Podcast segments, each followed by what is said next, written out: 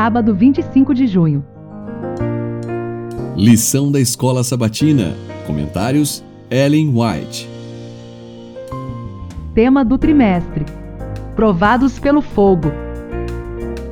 Lição um: O Crisol do Pastor. Quando Jesus, o grande mestre, apresenta suas lições a serem aprendidas do livro aberto da natureza, ele lhes abre os olhos do entendimento para revelar a atenção dada a objetos em proporção com a posição que ocupam na escala da criação. Se a erva do campo, que hoje é tão bela e agrada aos sentidos e amanhã é cortada e queimada, recebe tanta atenção de Deus, quanto mais concederá Ele ao ser humano formado à sua imagem. Não são exageradas as ideias a respeito do valor do ser humano e da atenção que o céu dá à humanidade. Então, ele fez a confortante promessa: Não tenho medo, ó pequenino rebanho, porque o Pai de vocês se agradou em dar-lhes o seu reino. Lucas doze, trinta e dois. Jesus é o bom pastor. Seus seguidores são as ovelhas do seu pasto. O pastor está sempre com seu rebanho para defendê-lo, livrá-lo dos lobos, procurar as ovelhas perdidas e levá-las de volta ao aprisco para conduzi-las a pastos verdejantes e junto de águas vivas. Exaltai-o, vinte de julho, página duzentos e dezesseis.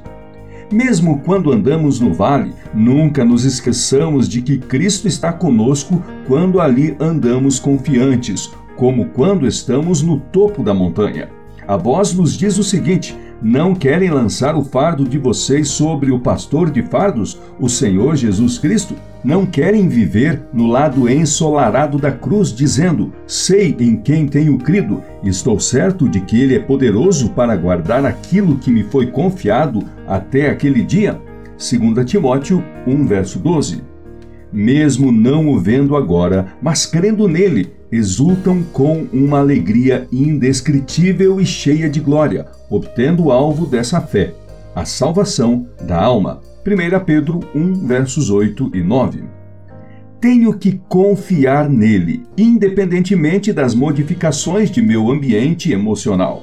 Devo proclamar as virtudes daquele que me chamou das trevas para a sua maravilhosa luz. primeira Pedro dois, nove. Meu coração tem que estar firme em Cristo, meu Salvador, contemplando seu amor e graciosa bondade. Não devo confiar nele de quando em quando, mas sempre, para que possa manifestar os resultados de permanecer naquele que me adquiriu com seu precioso sangue. Temos que aprender a crer nas promessas, ter uma fé inabalável, de modo que as tomemos como a segura palavra de Deus. Mente, Caráter e Personalidade, volume dois, páginas oitocentos e onze e oitocentos e doze.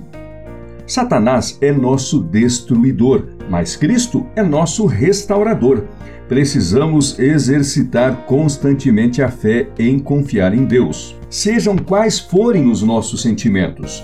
Vocês podem dizer com o salmista: Ainda que eu ande pelo vale da sombra da morte, não temerei mal algum, porque tu estás comigo. O teu bordão e o teu cajado me consolam.